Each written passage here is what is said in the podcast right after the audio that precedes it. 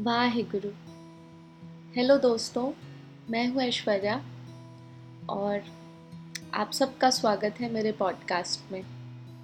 उम्मीद है आप सब अच्छे होंगे।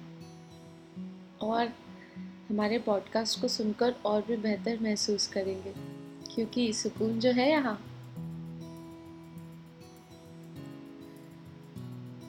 आज का एपिसोड है मेरे दिल के बहुत करीब, क्योंकि समर सीज़न चालू हो चुका है और आप सबके भी मामा मामी, नाना नानी का फ़ोन आना चालू हो चुका होगा आप लोगों को कि कब आ रहे हो, जल्दी आओ। जब मैं छोटी थी, तब मुझे भी सबसे ज़्यादा समर वेकेशंस का ही वेट होता था, जैसे हर बच्चे को होता है। और अब बड़े होने पर बहुत ज़्यादा याद आता है नानी का घर। वो गर्मियों की छुट्टियों का इंतज़ार, मामा मामी के रोज़ फ़ोन पे बुलाना, जल्दी से हॉलीडे होमवर्क को बनाना, बहुत याद आता है नानी का घर। मासी और मामा के बच्चों से लड़ाई करना, उनके साथ खेलना, झगड़ना शाम को मामा जी का बहुत सारे चॉकलेट्स के साथ घर आना।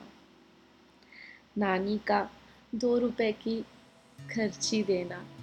बहुत याद आता है नानी का घर। सबका मिलकर हौजी खेलना। रिश्तेदारों के घर खाने पे जाना। मामा जी का मुझे प्यार से लखा सुरती बुलाना। बहुत याद आता है नानी का घर। वो बेफिक्री से छुट्टियाँ बिताना। वज़न बढ़ाकर घर वापस आना। सबके साथ प्यार से मिलकर रहना। बहुत बहुत याद आता है नानी का। घर तो जब तक हो सके नानी के घर जाओ, क्योंकि हम बड़े हो रहे हैं, हमारे साथ साथ नाना नानी भी तो बड़े हो रहे हैं। जब तक नाना नानी है, मामा मामी है, खूब नानी के घर जाओ। और जिस गर्मियों से वहाँ जाना बंद हो जाए, समझ लेना कि तुम्हारे अंदर का वो बच्चा अब बड़ा हो गया है।